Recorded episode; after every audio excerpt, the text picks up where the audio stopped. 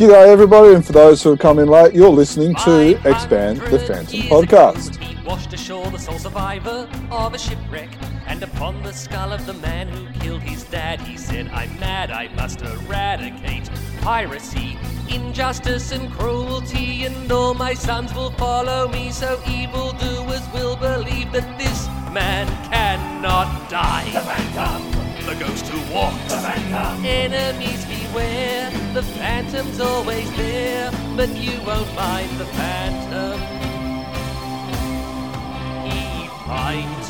Hello, we are the Chronicle Chamber team, and this is Expand the Phantom podcast. Our website is chroniclechamber.com, and you can also contact us via our email, which is chroniclechamber at gmail.com.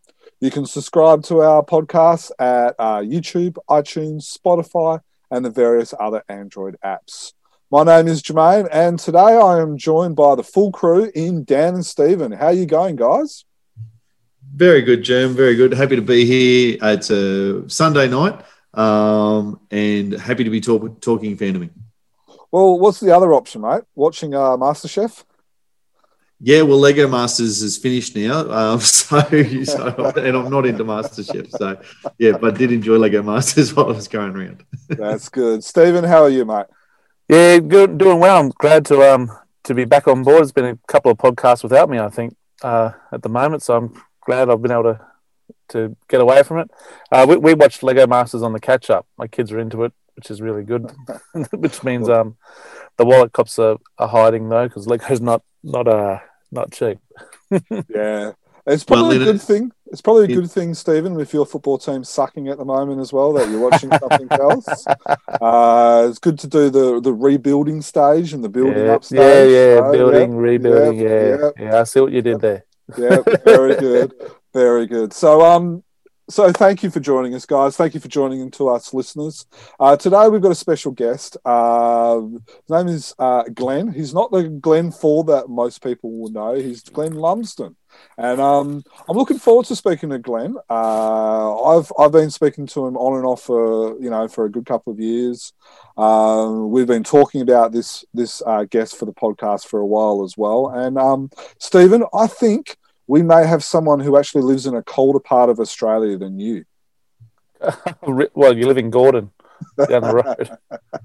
So, uh, Glenn, how are you, sir? Very well, thank you. Um, so, where whereabouts? Where where do we find you today? I'm in a little town called Deloraine in Tasmania. And Oh, what? probably got me beat then. Yeah, that's what I thought. It might be uh, colder than you, Stephen. Yeah. Um, so, first of all, thank you for joining us on the podcast, Glenn. Um, now, for those who have come in late, uh, could you tell us a little bit about yourself, your age or your range of your age, your career, and then and then we can just kind of go from there because um, uh, we've got a few questions, and then we can kind of shoot from there.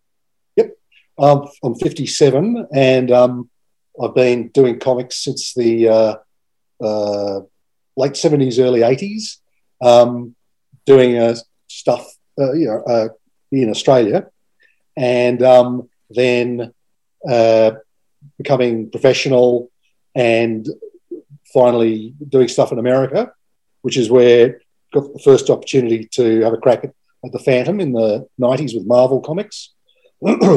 Um, and then I kind of, my career sort of segued out of comics into just general commercial art for a while. And now I'm back into comics.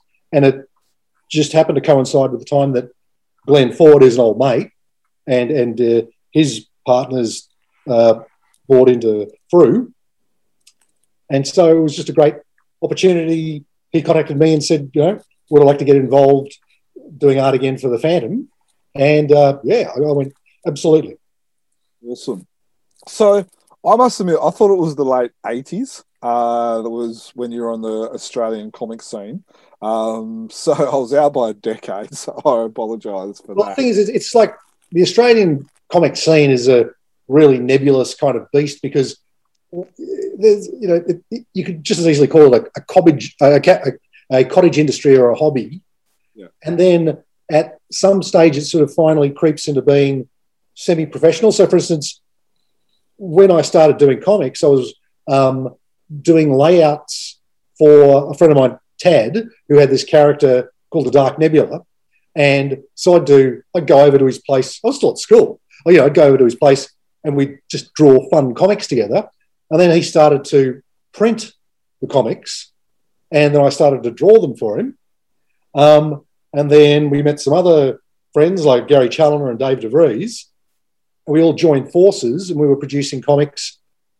And again, it started out as um, low print runs, and we didn't know if they were going to sell it all. And then they started to sell, and we actually got to a point where we were selling as many issues in Australia as you know, comics like Batman and stuff like that, which, to put it in context, Australia doesn't have a huge audience. You know, I reckon 5,000 back then was about as many as you could sell. And so once you reached that point, it didn't really matter whether you were Batman or, you know, Cyclone Comics or whatever. You'd kind of, that's it, that was saturation. So you then have to say to yourself, well, where do we go from here? So in our case, well, David and I, David DeVries and I teamed up and we started to approach magazines with bigger reach, like um, who might use comics, like uh, Mad Magazine and Penthouse Magazine, and just anyone who might conceivably have a comic in them. Yeah. What age were you then, Glenn, that you were doing that? What's that?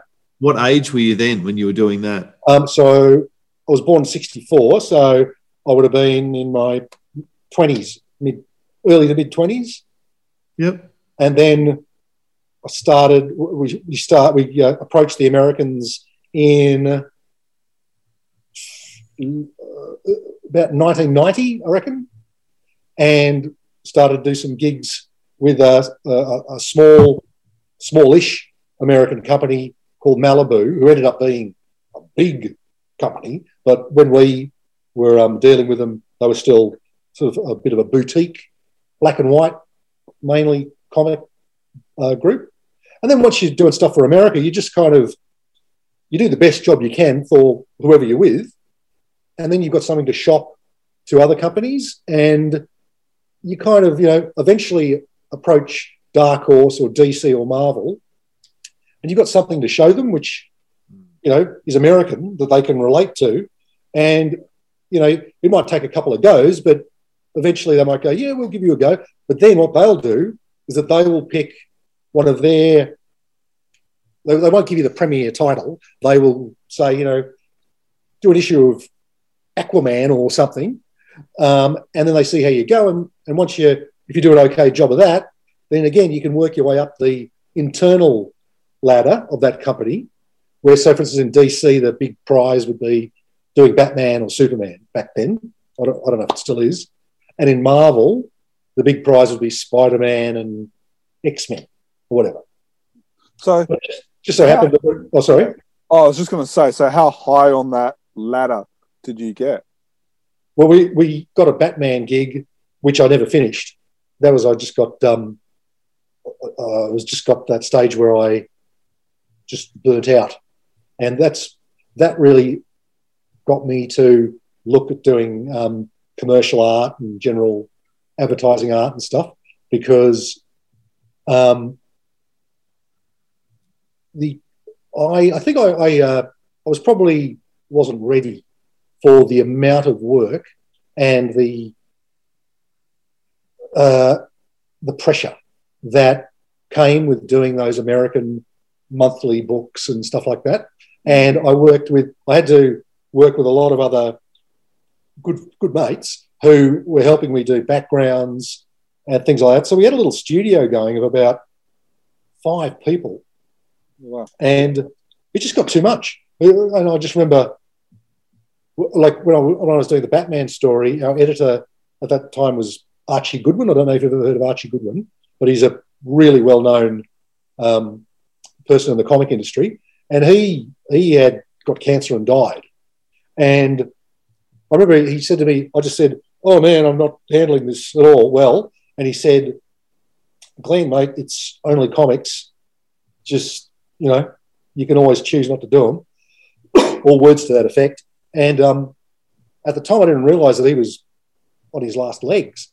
So when he died, first of all, I was really appreciative that he had the patience and the compassion, I guess, to seriously discuss with me and my angst about, oh, I'm, I'm freaking out about doing comics. Meanwhile, he's dying. He doesn't even mention that to me. Yeah. He just, you know, gave me some really good solid advice. When he died, I sort of thought, well, now's the opportune time to just pull the plug because Archie's dead. No one even knows probably this project even exists. Because it's funny with um, those big companies, you get all these editors and they'll each be in charge of certain books. And it's almost like they're the king of their own little world. Yeah. And none of the other editors necessarily know what an editor has commissioned. So no one knew that Archie had hired some Australians to do a, a Batman story. Hmm. So it was really easy just to kind of stop doing it, which is what I did. So, how far in the story did you get? I finished the first issue and I just started the second one. Were you living over in the States at the time, or were you doing that? what was? Were Sorry? you living over in the States at the time, or were you over here? With, No, no, I never lived in the States. We were living in um, South Australia. And what you do is just go over to America a couple of times a year. What I found was I went over a couple of times. Dave DeVries, the writer, he'd go over more often. He might go three times a year, often without me, because I just found the workload of drawing. It just got to the stage where I just couldn't afford the time. It was just like all consuming, seven days a week, 16 hours a day. It was just, you know, um, it's heavy duty. Uh, and um, that's why now working with Frew, um, it's great having a, a close mate in Glenn Ford who um, I just said to him, Look, I'd love to do some Phantom stories, but can I just have no deadlines? And he went, Yep. He said, When you've done it, give it to me and I'll print it. I went, Beautiful. Awesome. So, you made mention of Glenn Ford. Now, um, uh, what you, you before the podcast, you were telling us a little bit about how you met Glenn and your relationship with him. Um, Yep. Could you could you uh, go over that again for us? Yep, I met Glenn. I must have been about twelve or thirteen, and it was funny. Like back in the seventies, the um, comic scene was really uh, tiny, and the only way you even knew the existence of other comic book collectors was through, like in the Sunday paper. There's a little swap section uh, in amongst the comics, and you you know find these little ads for like wanted swap want to swap Marvel and DC comics, da. and um, that was uh, where I saw Glenn Ford must have run the ad or something, and um, and so we just got together outside this. I think it was the one shop that sold comics in Sydney called the Crystal Palace Book Arcade, and and we just all meet outside this shop with our bags of comics, and we just sort of block up the doorway for all the customers while we're sort of like going through each other's comics, going, oh, "Do you want to swap this for this?" And Glenn Ford must have been about twenty, and looked like um, sort of like this really groovy rock star or something with his permed afro and his big moustache, sort of chunky sort of jewelry and body shirt. And I was going like, wow, he's like real grown up kind of cool guy. And um, yeah, and, and that was how we met, swapping comics. And then over the years, when I was doing Phantom for Marvel in the 90s, we obviously met again. And, uh, you know, he organised a, a, a signing tour for us. Um, and then the third time we've worked together is now, you know, in this, since he's got involved with Frew. Um, I've I'm sure I've got a picture of this of the big moustache and all that. So on Yeah, the video, I'm going to put that up. Yeah, yeah. Like, you, I don't know if you've um, ever watched The Brady Bunch, but there's this episode of The Brady Bunch where Greg thinks he's going to be this big rock pop star and he adopts the name of Johnny Bravo. And he's, that's, if you whack a moustache on Johnny Bravo, that was Glenn Ford. That is awesome.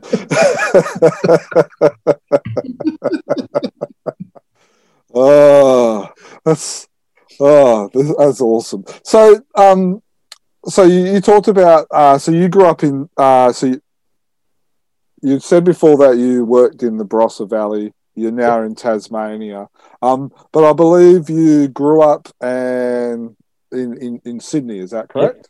That's So right. did you did you also grow up? Did you grow up with the Phantom? Was the Phantom a, a comic that you read as a child, or Yeah, the, the, uh, it's funny. Like, I was a huge Marvel fan, um, and uh, I believe the term is Marvel zombie.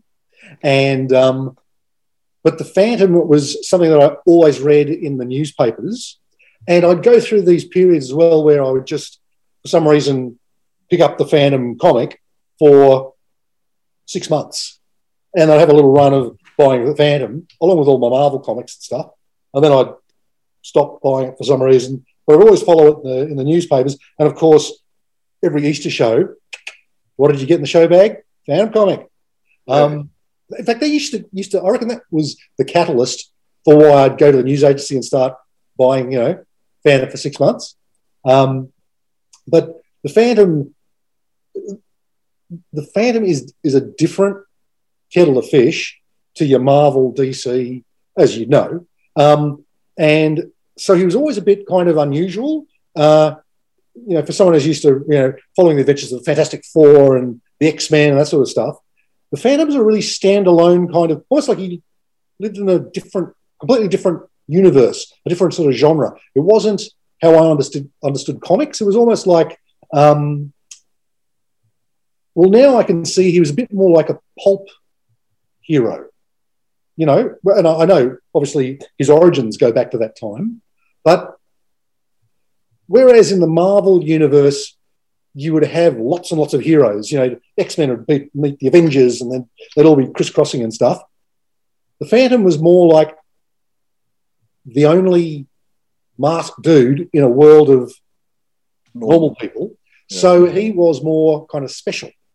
I always thought there was nothing dumber than in Marvel when all the heroes got together for a conference or something, and they're all just standing there in these stupid uniforms, just talking like, oh, "I'm Hawkman, I've got wings," and oh, oh." and um, whereas the the Phantom was a bit more like spooky because the story could be about regular people, and then suddenly there'd be this mysterious guy sort of like appearing out of nowhere. Who is he? He's got a skull and, he's got this devil and um, and it, it was just a very different vibe, which I now realise is a lot more like if you've ever read any pulp stories like The Shadow or The Avenger or The Spider, that sort of stuff. It's the same lines. It's like the underworld and the cops and stuff, and then there's this one mysterious guy who comes in and you know beats all the I think- villains. I think, Glenn, that that something that certainly that I um, love about the Phantom, with regard to what you're saying, and I think a lot of fans would agree, is that it's set in the real world, if you like, like the the DC and the Marvels. That's fantastic and fantastical, and it could never exist, and we all know that because those people don't exist. But the Phantom could exist, and as you say, he's the only masked dude in a world form of normal people. He walks the streets like an ordinary man, and so therefore he just blends in and it could be from it, it- could actually exist and i think that's something that we all kind of we all kind of love about the phantom Yeah, yeah. I, did find though, um, because I mean the fan's been going for so long, and you can't, as much as you'd love to, stick to the same sort of arena of stories. It, it- there comes a time when you've got to change the uh, the type of story that's being told. And there was this period, I think it might have been in the seventies, might have even been in the late sixties, where these sort of fantasy elements started to creep in. And um, I remember a particular story about a, a blue giant who just aliens had inside him. And I, I remember actually as a kid, I just didn't mind the story, but now that one really rankles with me. I sort of read and I go, because the I guess the Phantom I really love is the one who's on like some uh, ocean liner in the middle of the sea and some you know someone's been killed or some jewels been stolen. And there's this mysterious guy in the cabin who's you know did he do it or whatever? And it turns out to be the phantom. He's crawling in and out of portholes he's thumping people. They're falling into those funnels down into the into the guts Yeah. of the ship. Um, yeah, yeah. that's I really love that sort of stuff, and um, the fantasy stuff with the little people and the yeah, I I guess horses for courses, and I totally understand some people might dearly love those stories, but for me, I, I don't like the Golden Beach of Keela-Wee, and I, I don't like his and hers, and What yeah, about what about Steggy? What's that? What about Steggy the Stegosaurus? Yeah, you see, yeah, yeah. That's, but the thing is, I, Well, the, and some people might love that stuff, but that's yeah, the um, area that I'm- there's a couple of Phantom fans, Sean and Nick. They're fans of Steggy and, and Yep. stuff like that. So to each um, their own. To each their own. And um, I mean, in some ways, I, I don't mind a story that if it's like you know, the Phantom is, goes through this waterfall and is in this land ruled by some you know seductive princess or whatever, and but then he wakes up at the end going, you know, realizing he's been hit on the head with a coconut. Did that happen? And he finds like a little bracelet or whatever. Hmm, maybe Yeah. We will never know. But yeah. can't I, I, I think the story that you described there that was amongst your favourite s- story types, Glenn, almost exactly describes the plot of Death Dive. yeah, I know. Well, Death Dives, I had to do the, um, had to be set on a boat because I love that idea of uh, you got to get on the boat, you got to swim out there, you got to go into water, sneak on the boat, sneak around, but it's you're kind of trapped. And it's the same with um, stories that are set on like the Orient Express. You know, you're in a train, maybe a sort of landslide or a snowslide has locked you in. It's just the people in the train. You've got to go in and out of compartments and Yeah. haunted houses. I love those too. Secret passageways. um, you know, so chimneys that swing swing around, and you know, oh, got to do one of those as well. Um, often when I come up with an idea for a story, I start off with a particular hook that appeals to me, and then try to build the story around that that vibe or that hook. So, for instance, um, the idea of a house full of secret passages, I have always loved that since I was a kid, and I still love it. And so I just think, right, got to do a secret passage in a house story, and then you worry about building the plot. But deep down inside, I know it's the secret passage that's you know that's motivating me to do the story. Well, well, Glenn, can I pitch you an idea? They're, just they're rebuilding the Notre Dame at the moment, and the fandom notoriously has a room. Oh, I think we need to do a secret passages in Notre Dame plot for. that would be per- that would work brilliantly. um, talking about secret um, Well, I'll, secret I'll rooms and stuff like that. Credits. There you go. Yeah, yeah. um, yeah, you've you've got uh, one of your giant size covers uh, featured not one but two secret passages. And on the back cover as well, there's someone coming through the uh, the, the wall behind the shadow on the back. Um, and is there any other? I, yeah, I don't have the I don't have the back cover on me. I've just got the front Yeah. cover, unfortunately, for that one. But um, yeah, as you were talking about your secret covers, uh, the giant size for those who are on audio won't be able to see this, but giant size number nine um, featured a couple of secret cut uh, secret passages. Yep. Awesome. So um, I know we kind of talked a little bit about uh, Death Dive and Giant Size, but I was wondering uh, if we could do this uh, chronologically and go back to the Marvel Phantom. Sure. Um, now, uh, Glenn, could you tell us a little bit about how that happened? Um, obviously, there was uh, David, uh, who was the writer. Yep. Um, seems like you two got up to a lot of mischief together, from what Yes. I can gather. Yep. Uh, so, if you could just tell us a little bit about the Marvel Phantom, how that happened, um, and, and and stuff like that, and then we can kind of go from there. Okay. So my memory is usually notoriously bad. So I think I think this is what happened. Is we were in New York and we were going to uh, DC and Marvel and whoever else was in New York and showing them the stuff we were doing. And we were in at Marvel talking to, I think it was Fabian Nicieza. And um, we were chatting about, you know, what sort of things could we do for Marvel? And he said he'd just been contacted by King Features, who wanted Marvel to do Flash Gordon, Mandrake, and Phantom. I think that was the three. Um, but they wanted them to do them like like Marvel versions of the character because I, I guess they just wanted to expand their audience. Because as, as I was previously saying, you know, the Phantom is a standalone sort of pulp character, and he's he's very different um, to standard Marvel stuff. So King Features were trying to find a way of, I guess, getting the Phantom more acceptable to your typical Marvel reader. And um, Fabian Nicieza, when he was talking to us, he said, Hey, the Phantom's really popular in Australia. And we went, Yeah. He said, Do you guys want to do this? And we just went, Yeah. And that was it. That's awesome. It happened in about five seconds. um, and then uh, I think we had, I think we had a couple of other jobs lined up which we had to do first.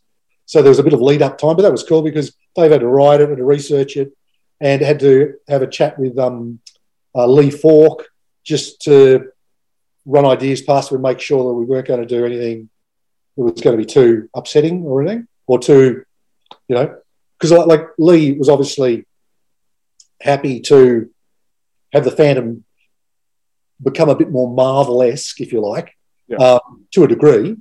But you know, there's always there's a there's a limit, and so that was just good to. Also, it's just it was nice for an opportunity to to talk to Lee. I didn't personally talk to Lee myself.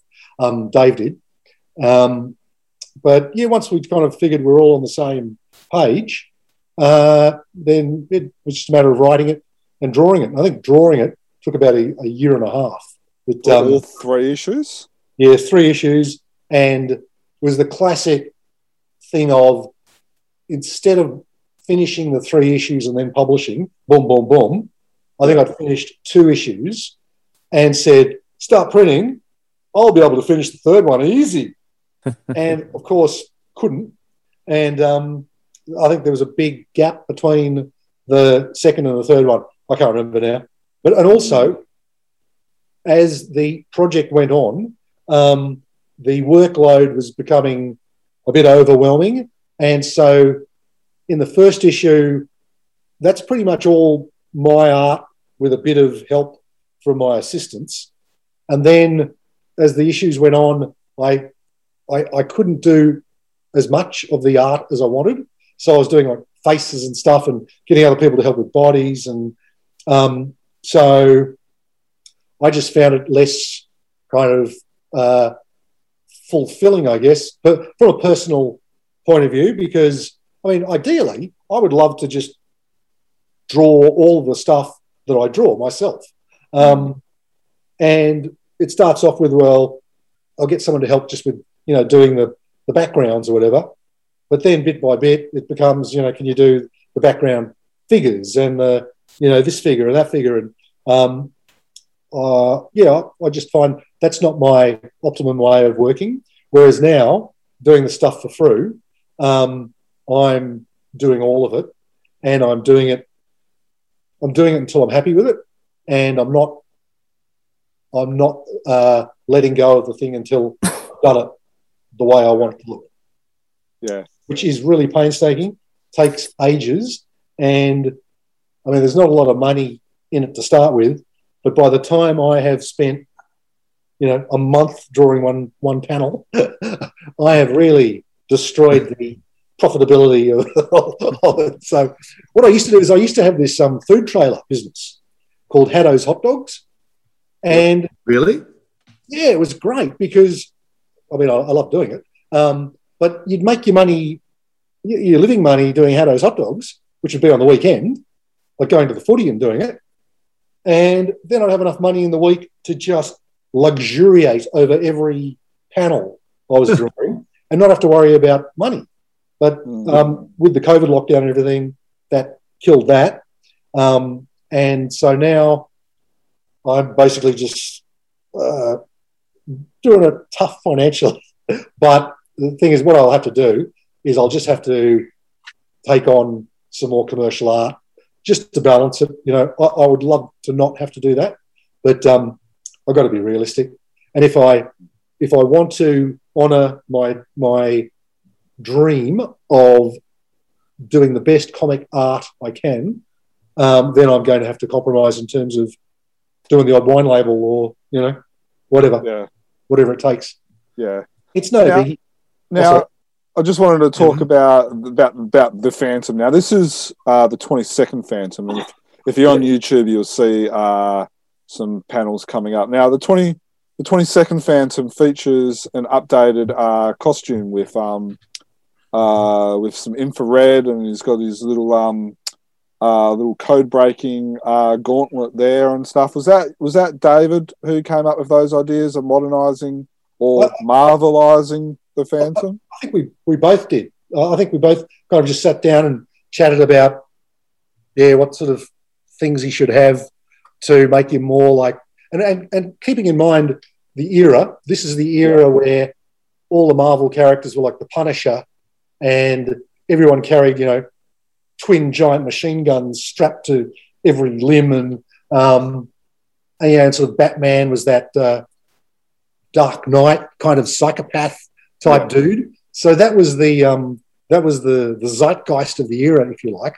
So it's like um, I guess we were trying to tap into that, um, and so it was all like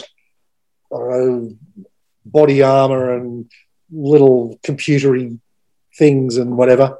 Um, which I mean, I don't know. I'm sure Phantom purists just sort of hate it. And to be honest, I I am enjoying having another crack at doing the Phantom, but doing him um, the traditional way these days.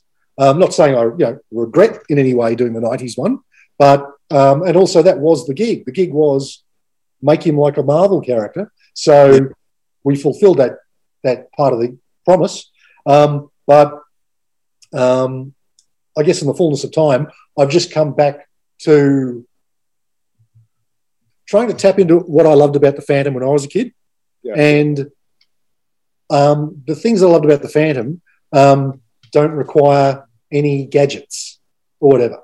You know, the Phantom, he's just got his he's got his guns, and he's got his uh, moral Yes. compass and he's he's admirable. You know, he's Yeah. um, but at the same time, he's rough on roughnecks. So it's like he's fair, but he's tough, and Yeah. and he's a man of few Yeah. words. But he's got a sense of humour. He's not one of these humorless Punisher type characters who's just relentlessly grim. The Phantom, he laughs a lot, um, and he also likes to play up on his his ghostly image. He'll use that to his advantage to freak out the bad guys, but he doesn't believe it himself, or does he? See, this is, I love that sort of stuff. It's like um, it's that mystery kind of thing of like, uh, you know, uh, does he really think that he's immortal, or is he just saying that for the villains, or is he just you know having a lend? Uh, um, so uh, they're all This- what like about the Phantom character, which I would like to do now. This Yeah. this frame that Germ's got on screen at the Oh, moment, um, Glenn, is just unreal. The the perspective that you offer from uh, an underwater phantom looking back up and such a cocky bad guy, but you just he's got the skull mark on him already, and the phantom's bubbling up with rage, and it's just it's such an a, evocative. It's a wonderful panel. Oh, thanks for that. Congratulations on that alone. Thank you very much. I also like in this the first issue. I don't think the Phantom talks till about the second last page. It's just like Yeah, no, I think you're right. Yeah, silent. He has this big car chase. yeah, that might be it there. Ah. that might be it. shot, and it's like, huh? who, who was that masked man? that might be his only one. I love um uh, for all the Australians and uh, cricket fans. Um, I love I love how you put Merv Merv Hughes. Hughes. Yeah, yeah, yeah. Murphy, yeah, so we actually asked him if it was okay. Did you? Oh, that was I going to was be my asking that, question.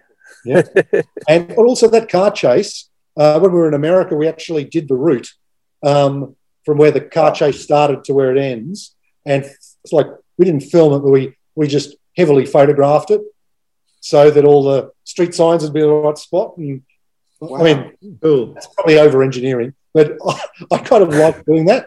Um, and also in Africa for a week. I went to um, spend a week in Zimbabwe uh, just to just check out what you know the landscape really looked like and what the towns looked like, um, because there is if you wanted something to look authentic, there's always the little details, you know. Otherwise, you're just drawing a generic kind of this is what I think Africa an African city would look like. And um, but when you actually go there, it's you just notice little details and things that you never would have put in unless you'd sort of seen them. Yeah, I we were just um our last podcast. Uh, the last podcast we recorded was with um Shane and Matt, and we were talking about those little details and the little Easter eggs and that little bit of care. And I, I think it, I think it does show because I think for those who who see it and all that, it just gives well for me, it just gives another appreciation of of you know of the art and and stuff like that. Yeah. That's a great panel. I like how you've done the um. So sorry, just to connection at the time. Did you say, Glenn, that you went to Zimbabwe for a week so that you could draw this comic? You went there deliberately. Yeah. Can you talk us through that a little bit? Um, I know we just got in a like the decision and the explaining to your family that you're going to Zimbabwe so you could get uh, visuals for a comic you're drawing. Well, You want some tips? at the time, I had a um a partner who I, I lived with. We didn't have any kids or anything, and um, I was living in Fernanda, I think, and um, we we'd done this comic for Valiant Comics, and um, this is in the days when comics were just booming, and as well as getting paid top dollar, you'd get these great royalty checks. And I think for this book we did for Valiant, just out of nowhere, we got this royalty check for about twenty five thousand bucks. It was just came a, a courier just knocked on the door. I remember I was talking to Dave at the time, and this courier just knocked on the door, handed me this envelope. and go, oh, hang on a sec. Uh, Dave, uh, we just got paid twenty five thousand dollars American. Oh, wow. And I went, I'm going to take this in the bank. I'm going to go to Africa for a week. And um, uh, when I say Africa, Africa is freaking huge. I went to Zimbabwe, a very, very small part of Africa. Um, and uh, yeah, it was. Yeah, then, like when we were doing the Batman story, that was set in Hong Kong. So I went to Hong Kong for a week as well. Um, that was it was good. It was it was great. Coming Wow. back with a million photos and uh, yeah, Did you get to claim it back on tax? bloody oath. I ain't no fool. Hmm, I wonder how we can do that, guys. Maybe we should do this podcast like from Paris. Yeah, I'm sure our wives won't disagree with that as well. If they, I uh, tried if- yeah. if we get to take them with us, I'm sure the wives will be happy. 85 episodes ago. yeah, wow. So I'm, I'm going to look at this story a lot with a lot more appreciation, just like how the fact is that you know you've been looking at things, you know, with with Africa and stuff. That's that's amazing. Yeah. Now, I think also from memory, was it the second comic or the third comic? There was a couple of pages that were printed out of order. Is that correct? Oh yeah, that was so funny. It was um, I think yeah, in the second and third one, they they reprint the same page twice, and so in the climax in the third book, suddenly this this page just appears, which makes no sense whatsoever. and I remember getting contacted by someone in Sweden, I think, and they were having this big argument where one person was saying this is clearly a misprint. Yeah, that's the page that gets reprinted twice. Oh And- wow! So one, one person was saying this is clearly a mistake, and another person was defending it as a kind of a an artistic work of genius. It's like you fool! Don't you understand what they're saying? It's at this moment that he goes back, and, and what's really bad is that when you know it's um, a mistake, and you got someone who's really talking you up, it's and, they're saying you're a genius, and you've got to say, actually, it was you know the other guys. Yeah, it was a mistake. so I can't remember how I diplomatically got out of that, Wow, that's I, um, interesting. but I might have just told them. I might have just said, I might have just said um, uh, something like, "Yeah, it was a mistake." But the thing is, it also works on many levels, doesn't it? you can kind of read into it whatever you like. Yeah, no. Um, it was yeah. It's, it's definitely not. It's a definitely a different type of fandom than what um uh you would have you would have grew up on. Yeah, it is. I, I liked. I, I enjoyed it when I read it. Um, what about you guys? Did you guys enjoy it? I remember um, seeing that, like seeing the comic at home, like up in Mildura, and then um, not being able to get issues two or three, and then finally I find issues two and three um, in a comic shop in Geelong, and the fellow wouldn't buy, wouldn't sell them to me. Why not? I don't know, saving them for somebody else, I guess. I, it took me until you know in the last decade for me to get all, all three issues. Oh, that sucks. Well, Yeah. I'm, I'm not going to not going to lie to you, Glenn. I did not like them at the time. To be honest, they were probably um, a little bit too Marvel for me. I'm, and and I'm I'm the old man of the podcast and the fo- most focused amongst it amongst us. I, I have had a renewed appreciation for them when I've read them over the last five or six years or so. Um, when I've come back to them. I appreciate Um, you saying that, and and I totally understand where you're coming from because I have sort of gone full circle myself, and I agree with you, hundred percent. Do you think it's just because as you get older, we I don't know. I mean, I, I, I think what happens is don't like don't like that young stuff? well, I mean, that could be part of it, but, but I actually think I know my attitude to drawing and writing comics. I didn't write the 90s one, but my attitude to, I guess, being a comic creator has changed hugely. And it actually changed because I had that sort of meltdown in the 90s and went away from comics. Yeah. And that was really, really good because I think in the 90s, it was all about creating your own career and you wanted to be the center of whatever book you did. So if someone said, you know, do Daredevil or whatever, instead of going, okay, I'm going to really get into the essence of Daredevil and, and try to really honor what the uh, the character is all about, my attitude would be more like, how can I do something to Daredevil so it really stands out and people go, oh, Glenn Lumsden, he's just radically changed Daredevil and made it his own. You know, that whole idea of making the character your own. Whereas now it's like, how, how can I serve the character? Yeah, yeah, And so instead of almost being blasé about the fabulous history of the Phantom and going, oh, I don't need to look at any of the old stuff. I'm just going to do you know what I want so that I stand out. So I'm front and center. Um, now I all I care about is honoring the Phantom and and doing a Phantom that really uh, resonates with what I think the the magic of the character is. Yeah. And it's a totally different approach. And um, and I, I guess, I mean, we all go through that phase, especially in the early years of your career, where you are very, I guess, ego driven. self-conscious. It's all about proving yourself. Yeah. But now I just don't need that to do that. I don't feel that urge anymore. Um, I do feel more like um, it's a privilege to be allowed to do the Phantom, and Mm. I just want to do. I just want to do the Phantom. I don't want to Yeah. change him. I don't want to radically alter him. I just want to do the thing that makes him so wonderful. I'm sure. So, Well, yeah, Glenn, um, we sort of half touched on it, but I don't think we ever actually pointedly asked the question. How did you come to be aware of the Phantom? When did you first start reading comics? And uh, did you said in the newspaper? Was that it?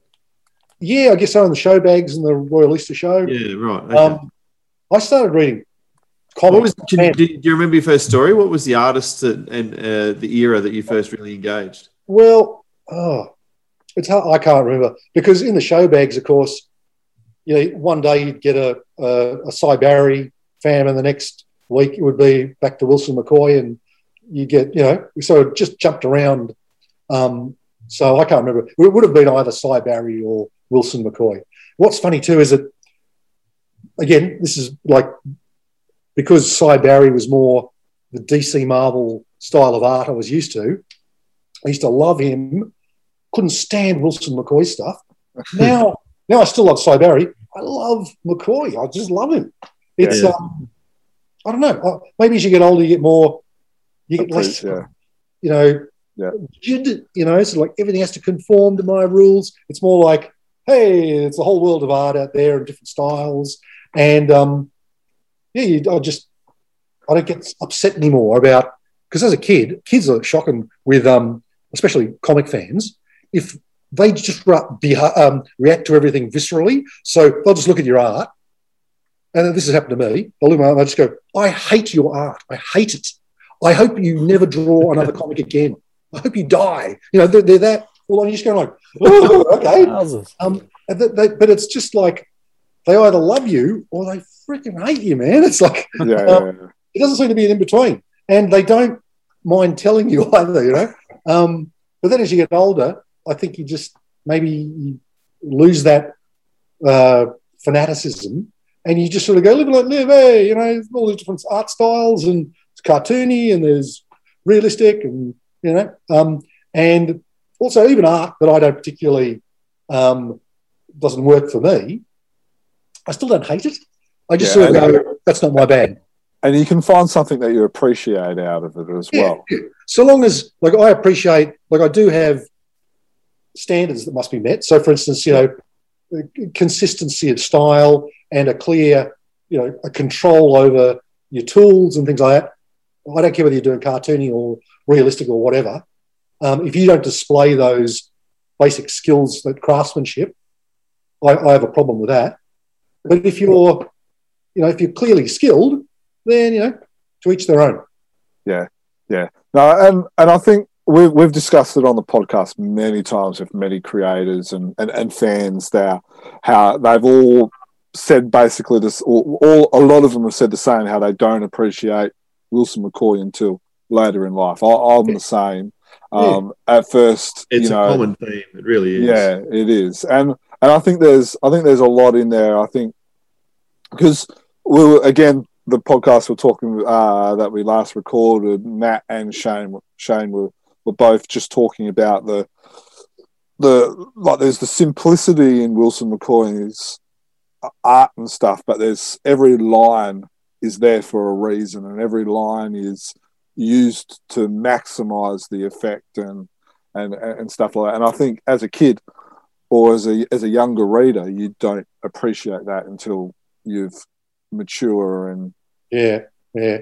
I think, um, like, I know that the uh, silver age of comics in the 60s uh, saw a transition from, I guess, stuff that was more like Wilson McCoy in terms of its um, simplicity.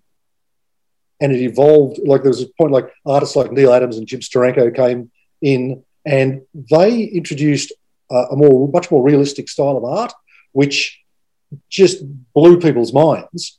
And because of that, there was a rejection of what had gone before. So suddenly you hated all that cartoony stuff. It's like, immature, take it away, it's childish. You know, I'm into this sort of, and, and Cy Barry definitely fills into that more, Yep. you know, uh, that, that second category. Yeah. Um, so maybe that's part of the reason why McCoy got rejected. Uh, and then after a while, you just realize it doesn't matter, man. It's like, there's, it- it- uh, and this is one of the great things about um, the internet um, is that it's kind of made accessible all the periods of art all at the same time. So it's not just like, you know, you grew up with this sort of music and your parents grew up with a totally different sort of music and you don't even know about that. It's like you've got all of their all the different epochs all together, and Yeah. you can just jump from one to the other. You see the connections, you see Yeah. the evolution of of comics and art and storytelling and stuff. It's a chain. It's it's not like one person just invented something in the 50s and then someone invented a new thing in the 60s.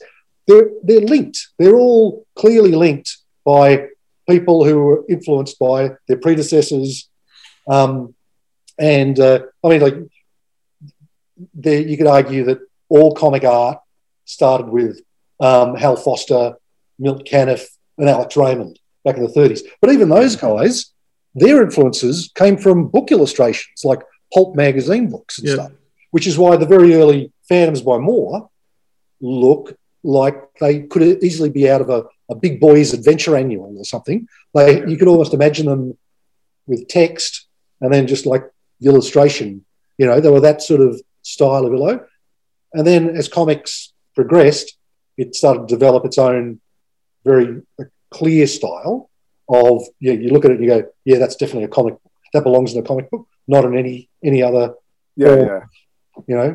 definitely. And then you've also got like the in the fifties and sixties with the space age. It was very minimal with the art style as well. It was very minimal Yep. um, lines and very smooth and very impactful and all that. And that was represented in the comics of what we saw Wilson McCoy. It- it's like fascinating, like the, the history of comics, um, both in terms of the storytelling and the visuals, is is like a history of of civilization. You know, you can see um, it really reflects the more mores of the time and and the stylistic, um, uh, the aesthetics of the era, how they all sort of change. Um, it's absolutely yeah, it's, it's fascinating.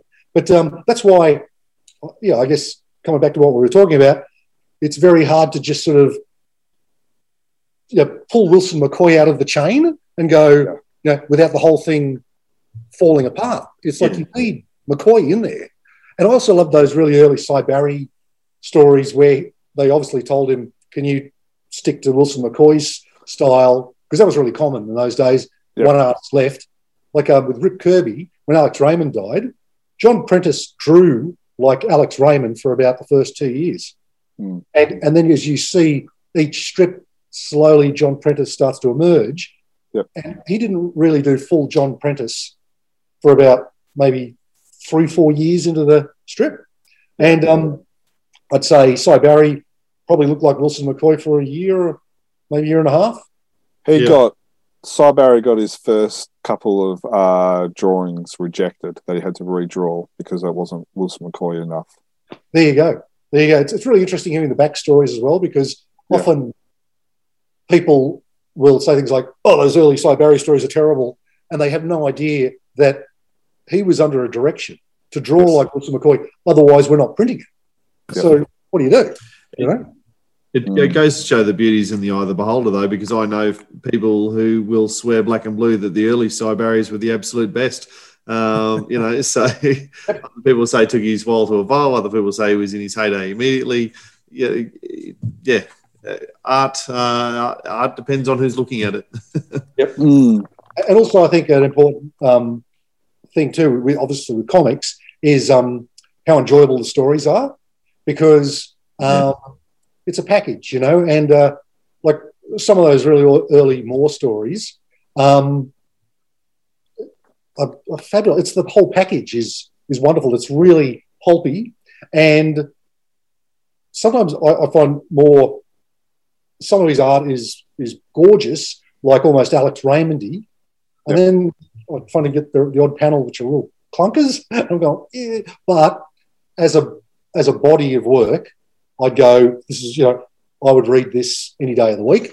Um, and then you know there are other stories where if the story's a bit, eh, I even if the art's kind of good, I just think, yeah, it still doesn't really hit me in the feels. You know. Mm. Um, Now I have another question. Yep. Um, I'm, for those who are on audio, I'm holding up some cards. It's not going to work the best because they're foil cards. But these, they, these are from the Phantom Gallery Intrepid um, set called the Year One or the Y series. Now there's six of them. Yeah. Now this is year one. Uh, year one, so it's it's got the first three are from your Marvel story, and Yep. the bottom three are new panels. Yep. Now this is um, the bottom ones. That I'm just going to read it out. Preview from the Phantom Year One, The Devil Sands, a two-part trading card series in development for Intrepid, drawn by Glenn Lumsden, written and coloured by David DeVries. Now, did that ever happen? no. That was a long run up for a very short answer. yeah. that um, I can't even remember. I can't remember that what you just read. But um, what happens is you get into these meetings and you go out for some long lunch, and everyone gets overly excited about, oh, we could do this, we could do that, and, oh, blah, blah, blah. and and people sort of jump the gun, and and then later on it's like, uh, yeah, do you want to do that? No, uh, let's, not do that. I just, I just think yeah, announcing things too early is just like, don't do it. You know, but, Yeah. completely agree. Um, uh, there's we've we've had that we've we've said that a very few a, a lot of times on the podcast. Like until it's ready, until it's printed, maybe don't tell everyone about it because then Yeah. us us upset uh, immature Phantom fans who have got no patience, uh, no patience will be going. Where's our comic? Where's this? Where's Yeah. this? Yeah. And um, yeah, so I must admit, I actually I have actually asked Glenn this question previously. I'm not sure if Yeah. you remember, but it was never on record or on the podcast, so I had to ask that question. So, do you remember anything about what was the story ever written? Was the story ever plotted, All or I can remember is that because we had Merv Hughes, look, you know, likeness as the villain in the miniseries, and we were at some comic conventions, and they were getting other uh, footy stars and things like that to turn up. And I remember we had some lunches with various ones, and so we were going, "Hey, we could make the villain or the the the um, guest star this you know rugby league dude or this rugby union guy or whatever." And um, so I, I know that was part of the story. It was going to be one of the um, guest stars or something in the, in the story was going to be, I think, Mal Meninga or or I can't remember who. Um, he's a rugby player, so he's not that important. what's that? He's a rugby player. No, he's not that important. Wally Lewis would have been yeah. chomping at the bit, wouldn't he? What's that? Wally Lewis would have been chomping at the bit to be involved in a Phantom story. Yeah, I, I don't know. I mean, he's mad. I, I don't even know if these things were actually discussed with them or whether it was just like, like hey, that's Mal Meninga. Maybe we can put Mal Meninga in a fan story. Hey, let's announce it on the back of the trading card. It would have gone bananas in Queensland, I can tell you, because Mal Meninga is a huge, Yep. a huge name here. Uh, Germ may not recognise him really, but no, no, I, I agree with you. Uh, I'm Uh, just winding up all of the rugby followers on this podcast. Uh, out of our maybe uh, 20 listeners, no. um, so you, so we talked about. Um, so we'll skip a decade or two. So we talked about how you had your um, uh, your burnout or Yeah. your your your your area where you didn't do much uh, comics. Then your first uh, entry back into the Phantom was actually not with Frew, but it was actually with Hermes. Uh, Hermes, he actually did a it was cover for them. that. It was before that. It was um. There's a comic shop in Sydney called King's Comics, and yes, uh, George Vlastaris, um, who owned it, he way back in the days when we were doing our own comic called Cyclone, he used to put ads in Cyclone. He was like basically our one and only um, sponsor.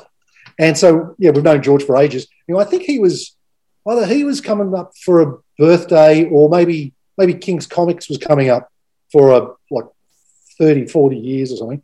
And they contacted me and said, We're doing all these bits of art for George.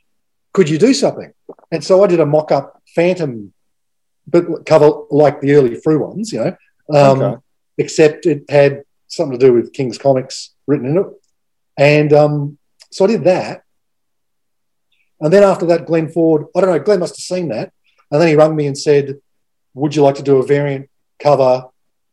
This is, I didn't even know what variant covers were. I was like, "What? A Valiant cover? No, no, a variant cover. Okay. Yeah, I would like to. I understand the word. Um, so did that for Hermes. And then um, I think Glenn said, I want to do, I want to bring back giant size Phantom. And he told me the whole deal with Catman and Shadow and all these other characters that Frew used to do. And um, I, I sort of looked at all the old covers and I went, "I- this is so up my street. Yeah. And I love doing those covers. In fact, I just finished the latest one yesterday because the deadline's for tomorrow is tomorrow, and uh, I always I'm sure Glenn well, I wish my happy. year nine English students were as diligent with their deadlines as you are, mate. what's that? The, I wish my year nine English students were as diligent with their deadlines. It's due tomorrow, but you still finished it yesterday. What's going on? well, the thing is, I thought I was going to finish it like a week ago, but it just kept on going on and on and on, and, and I'd sort of go, I'd look at it every morning and go, oh, that character's terrible. Oh, and just redraw the bloody character, and uh, um, but I finally got to finish yesterday, And my my test is um, because by the time you've been looking at a piece of art for too long, you lose all sense of clear judgment. You know, you might draw something, and go, that looks fine. You go away, have a sleep, wake up the next morning, open it up in the computer, and look at it, and just go, oh my, you know, like the head is insanely too big, or you left one hand off, or something like that. Things which you just think, how did I miss that? But it's because you've just been focused, hyper focused for so long. Um, yeah, you need that little downtime. So um, I finished the the cover yesterday. I looked at it this morning and just went, ah, that's perfect. Well, like perfect as in I can't see anything wrong with it. Um, sure in a year's time I will see stacks wrong with it. Yeah. I remember the very first giant size cover I did. Um, I thought, I'm so, this is the best thing I've ever done. I'm, I'm just so proud of this. And now I look at it and I go, oh, there's a bit wrong there. So, which is good because that means that my eye's are getting better. Yeah. And um, not my eyes, but my eye for, you know, judging things um, is getting better. And, but I still, I still, I still love that cover. Um, but I know I can do better. So that's I'm good. just I'm just going to go through some of them now. yeah. um, while we're talking and stuff like that. There's a real retro feel to them, and um, you, you seem like you, you you have fun doing these I love covers. I love it. This is, you know, this is my happy place, you know, where heroes, the comic heroes are kind of, um, they're, they're more heroic, you know, they're, they're good, you know, there there's, um, uh, admirable. They have admirable qualities, which I, I really like. And I guess with that, there's a certain naivety. I don't know if naivety is the right word because it makes it sound like they're dumb. But, um, Yeah. Except um, Shadow in this one. Well, everyone else is doing the hard work. He's just uh, He's been very James a- Bond. Very Yeah, James he's just Like- just knocking off a bottle there, and uh, you know, Bond. Lost poor, Shield 58. Hmm. I'll take this one home. These poor guys are lifting the heavy safe, and Yes. he's just like, "Oh, this is a good bottle. I'll uh, I'll keep this one." But, But but obviously, the the Shadow's, Phantom, done, Shadow's done all the hard work of getting in to the embassy. and Yeah. meanwhile, the Phantom's coming out of a secret uh, passageway up the chimney. So Yes, that's right. Yeah, yeah, yeah.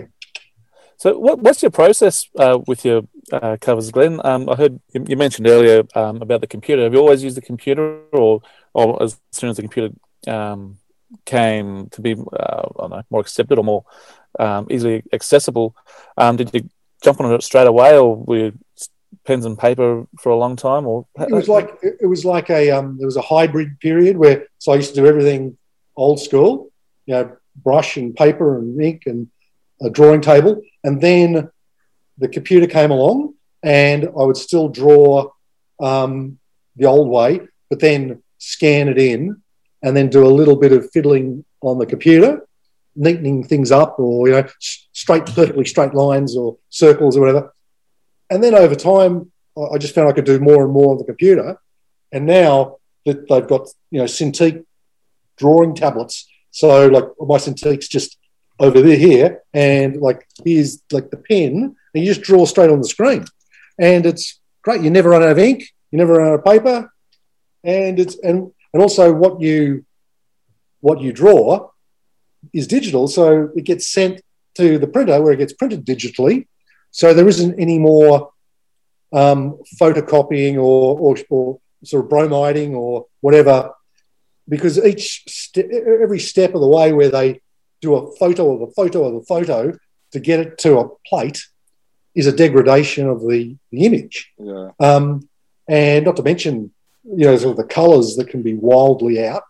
Whereas now, what you see is what you get. You know, like I, I'm 99% confident that if I colour something here, that's exactly the colour that I'll see when it gets printed, which is terrific. Whereas in the past, in the 90s, I'd be 50% confident, oh wow, you know? yeah. And then they might even print a page in the wrong comic and out of order. several times well. over. Exactly. um, so uh, uh, this is a, a question we we have to ask, and I'm sure uh, a lot of fans will will be wanting to know. Um, so none of your Phantom Frew covers are done uh, traditionally. No, but what I wouldn't mind doing, because um, I do have just recently bought a drawing table again, and I want to get set up. I really want to do one-off hard copies of the covers, um, and just really take my time doing it, doing it up nice and large, um, and then just so that there's a hard copy original, and see if anyone wants to buy them because it just seems like yeah, great. I mean, like, um, yeah, I, think, I think you just saw saw several people quickly uh, jumping on uh, email and Facebook to uh, put up their hands for one. Um, I've put up my hand for one. Uh, Dan, Stephen. Yeah, absolutely. I just reckon that, um, I mean, in order to supplement my comics addiction, addiction I'm going to, I could either take on drawing wine labels or take on phantom commissions. And I'm just thinking, phantom commissions, like just, I'd so much prefer to be doing that than some bloody label for a jam jar or something, you know, or some logo for a cafe or whatever. Um, So, Glenn, just to clarify, you you just said about um, doing hard copy versions of your covers. Uh, So you're saying you go back and have a look at the finished digital that you did with the cover, and then reproduce that on uh, with pen I'd as a one-off. How yeah, as a one-off. So it would be just like there's a digital original, and this is the paper original, and that's it. There's no there's no more of these. That's it. Because I think that is it's it makes it special. You know, if it's just like Yeah. Yeah, if it's just like you know, sort of like print off a thousand posters or whatever, um, it's not the same. And I know myself from like bits of original comic art that I've picked up in my travels in America. There's something great about the texture of the paper, the liquid paper, mistakes. The you know you can see Yeah. a bit of pencil that didn't quite get rubbed out, and it's like a real living thing. Yeah. Um, whereas digital is never going to have that warmth or um, hu- humanity, or you know that that yeah, that warm quality, um, which is makes it really special. Yeah, completely agree. Um, I you know I collect um, original art as well, and um, I'm looking at. I got a couple of pieces just to the to my side over there, and and you're right. You know, I, I love all of everything you've said about it as well. That's what appeals to me as well. So um, definitely down for a cover. So um. Uh, so if people are interested, um, we might as well get this out of the way. We normally ask this at the end of the um, podcast, but what's the best way for people to get in contact with you? Uh, just on Facebook, just message me, per, you know, do the little messagey thing, and um, yeah, absolutely happy as Larry. So, did you read Giant Size back back in the day? That was before my time because I think Giant Size was fifties, I think, was it? Yeah. and I wasn't born until '64.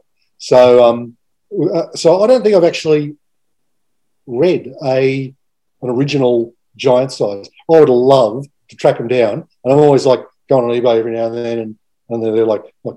300 bucks, I'm a cover slightly detached and missing, blah, blah, blah. 300 bucks. Ah. But yeah, yeah. One thing I'd love to do is next time in, I'm in Sydney, go to the Frew offices and just check out all their because I think they've got like albums of just about everything, the originals, and they I think they're in perfect condition. That'd be I'd love to do that. Just flick through all their you know uh, not just giant size, but um, I really love the character the Shadow, um, and uh, I also like Phantom Ranger, the cowboy. Although those first few issues are diabolical, they're so bad, they're so badly drawn. It's just like jaw droppingly. Because I remember having this talk with Glenn Ford when we were just talking about giant size, and he said, I don't know, like, part of me wants to start with it, you know, the first issue of Phantom Ranger, first issue of Shadow, and just, you know, do every issue. But he said, on the other hand, the first three issues of Phantom Ranger are like, Wah! so it's like the customer has to find, has to grit their teeth and get get through those before they start getting some artwork which is a bit more professional. yeah. So I think he ended up biting the bullet and going with the. Um, so I don't know. I don't know whether that was the right move or not. It's, it's all done. I think, yeah, I think in some of the giant size comics, um, I can't remember if it's Kevin or, or Glenn, but they talk about how, like, the, the the deadline was crazy. Like they had like one week to I know a it was story. insane. It was great. Um, and you know, like like one week to do a story. You you talked to us before that. Um, you know, the three Marvel yeah, took you over a year to do yeah. do that. Um, that's so I I can kind of probably understand why. Absolutely, absolutely. And then this is why you know, like, I sort of like, um, I've learnt to be not so sort of like, you know, I guess, quick to judge. You know, w- when you see art that you go, "Ugh, yeah. um, but then when you sort of, this guy was doing a comic a week, like for years, and you're going, how the hell do you do a 24 page comic in a week? It's probably just straight inking, I reckon. No I pencils, or Yep, yep. it's probably just straight inking. And they were writing and lettering the story as well. So I don't know when they got time to think up the next story, but you can really forgive them for you know repeating face shots or flipping things or mm-hmm. silhouettes. Notice a lot of the Frew characters have no faces. It'll be like the Raven, just a mask, shadow, just a black face. Because faces take a long time to draw. You can have a character with just Zippo face. You just saved yourself probably half an hour per panel drawing. So did you did you know about these characters, or did Glenn give you like digital copies to like read and and and like learn about when you did the covers, and then getting into your story Death Dive? He, he gave me um, digital copies to read, but also I do remember when I was a kid getting a, a comic of the Shadow in a second-hand shop in Forbes when I was up there visiting my pop, and because I was used to the Shadow, the American Shadow, the you know, and I'm going through the comics and I'm going, what the hell is this? And it was like the Australian Shadow. I'm going, that's not the Shadow. And I bought it and read it, just going like, I just didn't get it, it didn't compute. And um, but now in hindsight, I know what was going on, and I, I wish I still had that that comic, but I don't. Um, but yeah, so Glenn just gave me digital copies of the stories and stuff, so that I knew what the costumes looked like, and I could uh, read, you know, get a get a feel for for um what they were like. And since then, I have in my travels picked up some originals when they when they weren't too expensive. Um, like on eBay and stuff like that. And I've had some people send me some originals. Um, so yeah, yeah. But I, I, I, love those characters, and I know that um, the hardest thing with Giant Size is that um, it's uh, you're trying to get Phantom fans to read characters that aren't the Phantom, and I, I know that that- that's going to be a hard thing to do, and so I thought the idea, a good idea would be to have stories where the Phantom teamed up, just short little ones. Phantom teamed up with one of the characters, where the Phantom was still the major hero in the story, and the other character was clearly subordinate, and the Phantom did all the major heroic things, cool things, but the other guy still got a chance to do some as well. But so it, wasn't um, it wasn't trying to supplant the Phantom supremacy, but it was more just like trying to have a. I wanted readers to read and go, I really enjoyed that. That, that shadow character's not so bad. You know, Yep. I hated him before, but now you know, prepared to maybe give him another go. And Yep. maybe in the future, then you could do another little story where maybe the Phantom just appears at the beginning to give the Shadow his orders, and then the- the rest of the story is largely the Shadow by himself. And then maybe you could just do a solo Shadow story.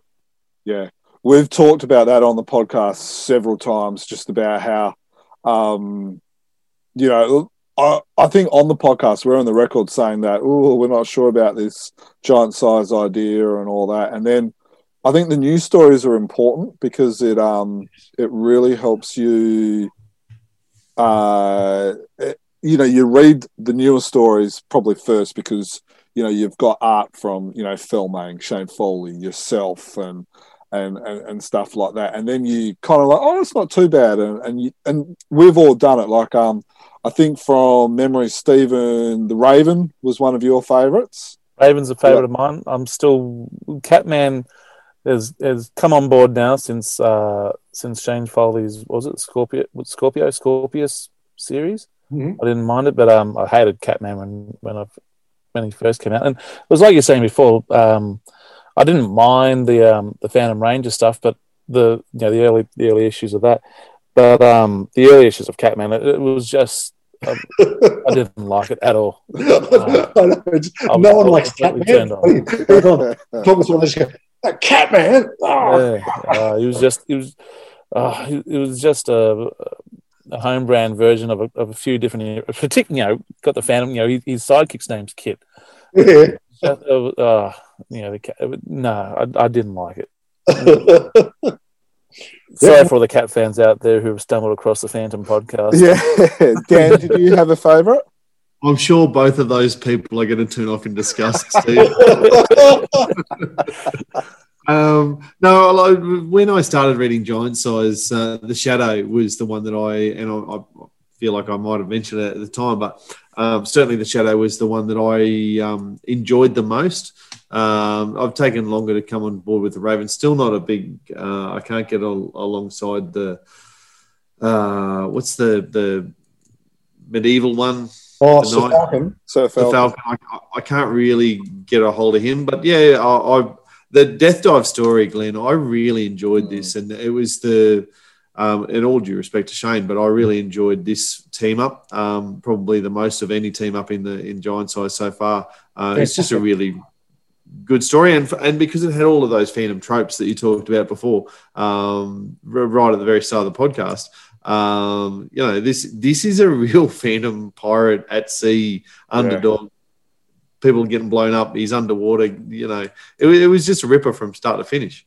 Fantastic. I'm so happy to hear that because um, that's what I was trying to to do is is to um, I, I, I wanted to have the Phantom as that kind of that that rock, you know, that that totally dependable guy who in any situation is keeps his cool and um, and so you know the shadow by comparison is kind of almost like almost a bit of a bromance kind of crush like oh this guy's incredible you know Yeah. um, Yeah, yeah.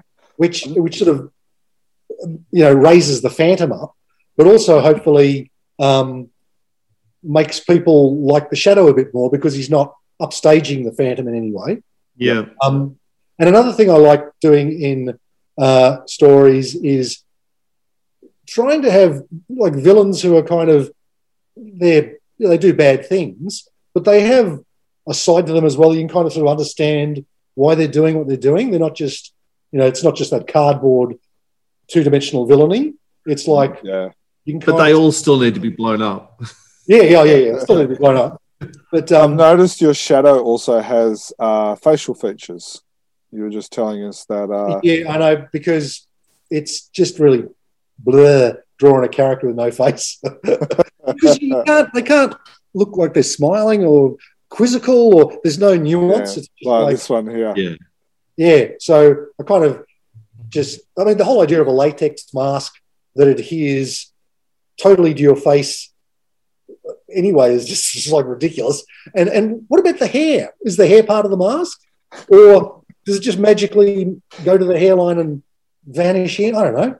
Well, hoping you could explain that to us. seeing as you- Also, is, I don't care because it's comics, and that's what I love about comics. yeah. I mean, like I also like this world where the shadow meets the phantom, and it's there's no they don't have to explain anything. It's just like you're obviously a superhero. I'm a superhero. Let's go and save these people on the boat. Boom. You know, it's it's a world where because this is like um in the the early Phantom stories as well is that people would discover that the Phantom was like you know on a boat or on a train or whatever, and they just go, oh, there's this guy with a mask and a costume in this room, and it was like just oh right okay. no one goes. No, no, that is insane. There's a guy with a mask and a costume in his room. No, it's just like, well, he must be a hero. So let him be a hero and uh, I like that kind of world. It's it's Yeah. uh, it's it is make believe, but it's kind of joyously. Um, I don't know. It, it just takes me back to a more innocent time Yeah. where the heroes they wear costumes, live with it. That's the nature of the world they in.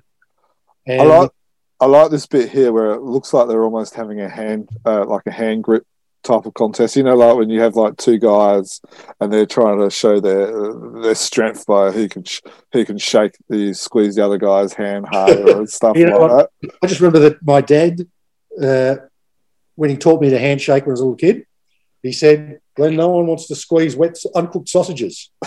He said, look him in the eye, firm handshake, not a bone crusher, but a firm handshake, and that's what you do. And I've always remembered that. And and I, in my time, have definitely had handshakes with people which have been the, the uncooked sausages. You know, like, oh, no, no, no. So these two guys look each other in the eye, boom, firm handshake. And what I think is incredible about that, Glenn, and you've said it, the, the the two characters are looking at each other in the eye, but it's also at around the hands. It's seven lines um, that you've just gone dut dut dut dut dut, and that that, that adds that that emphasis. Yeah. Yeah, it's it's brilliant. it's it's it's sort of manly without being um, chauvinist. Yeah. Because I um, Yeah. appreciate that a lot of what are seen as male qualities um, in the past have been not admirable qualities. You know, like the, the sexism and chauvinism and being overly aggressive and stuff like that. But what I would like to focus on, and I think the Phantom is a great example of this, is that there are traditional manly qualities which are actually very upstanding and charming Yes. and good. And you can be proud to pass that on to your son that you know, this is the way a gentleman behaves and uh, uh, without you know without being ridiculous about it and sort of you know Yeah. treating women like they're all like made of porcelain and whatever and having to overdo it but Yep. I, I just think there's a nice middle ground where you can be quietly a, a man and it means something that's good rather than Yep. always being associated with something that's a downer. You know, Yeah. like he talked over the woman, he, you know, was being a bully, blah, blah, blah. No, he was being a gentleman who, um, you know, sort of knew when to help and when to stand back. And, you know, oh, they're, they're sort of the qualities I admire. I remember they're qualities that I really admired in my father. And they're qualities I admire in the Phantom, um, which I would like to have in, in the stories, you know? Yeah, Um, and as the as the father of two daughters, you know that's what you want them to eventually, you know, marry and end up with is someone. yeah, Not saying the Phantom, but someone who you know who is strong, but is also you know is gentle and, and that's right. Yeah, yeah. true gentleman. Yeah, and and um, uh, that um, I, I find if I can get that sort of ethos in every Phantom story I do, that to me would be um, a big box ticked in my you know wish list of uh, you know things I would like to do in stories I write. Yeah, I love this Um, cross hatching underwater as well. That's another thing the computer's great for because you do like a few lines and then you go cut, paste, cut, paste, cut, paste, and build up a tone. Whereas in the past, I would draw every bloody line and you would just go cross eyed. And the good thing too is, yeah, I can do one of those um, series of, of crosshatches and keep them. So the next time I have to do another scene, a similar scene, I can use the old crosshatching, recombine them in different ways to create different shading effects. But it just means that um, it saves you a lot of time and it makes you more inclined to do those things. Whereas Yeah. if you have to do them all by hand, you sort of go, uh, do I really need a crosshatch pattern? Couldn't I just like maybe go black? You know, just have it all black or whatever. One, one thing that you're not cut and pasting, and I don't know what page or, or issue we're looking at, Jim, but we've been sitting on this one for a while, which is where um, the Shadow and Phantom are both um, buddy breathing on the regulator uh, Yeah. underwater, and just the swimming in synchronicity, like the uh, just the posing of the two characters with the way their arms and legs are kicking and swimming, and they're just yeah, you, you're on it there, Jim. They're just they are swimming together. You've you've absolutely yep. They're a team. that, that image, They're a cohesive team. and that's not a cut and paste. No, no, no, no. They're a cohesive team of heroes on a mission, and they they share more or less the same, you you know, goals and stuff. And um, The same air in this case. yeah, the same air. Yep. And is that the element of like uh, trust, like the and the shadow says it, but it's like you couldn't ask for a better. Like buddy breathing depends on trust, Yeah. and you couldn't get a more trustworthy partner than the Phantom. yeah. So And of it's course, this was all pre-COVID. Uh, like- Underwater Yes. would wash it away anyway. there was no sanitizing it after every time. Uh, just just wondering, Glenn. Like, um, we know you've done uh, a Death Dive story, but uh, and we, we know that you've been an artist for a long time. When when did you start? Have you always been writing stories, or is it just a new thing that's come along? Well, the funny thing is, is that I, um, when I started drawing comics, I used to always write plays and things. And um, there was a period in the really early days when I, we were doing the self-published comics in Sydney. I was also writing plays and having a bit of success getting those plays put on. And so I was always a bit like, do I want to draw? Do I want to write? I don't know. I love doing both. But then when I teamed up with Dave DeVries, because he was a he used to do writing and drawing and colouring and stuff. So we kind of doubled up, and so we just decided, well, you write, I'll draw, and you colour, and I'll do the lettering. And it seemed like a, a good way of divvying it up. But I guess the um, the the the downside of that is, well, I didn't think this at the time certainly, but the downside is that you don't get to write anymore. And I love writing, so um, this has been another great thing about having this uh, chance with Frew to do the Phantom is that I get to write as well as draw, and writing is something that I I love doing, um, and I get a chance to do the whole box and dice the way I uh, envisage it. That's another thing with um, when you work with someone else, um, even if it's really enjoyable, there it's not the same as working by yourself because it's inevitable that you're both going to have to compromise. And I know Dave DeVries, he had to put up with me constantly, you know, changing things, and he was going, oh, "Did you have to change that?" And I was like, "Yeah, I really wanted to draw that." And go, "Okay," but then you know he might write something, and I go, "Yeah, maybe we could write it that way." And he's going, "No, no, this is the way I want to write it."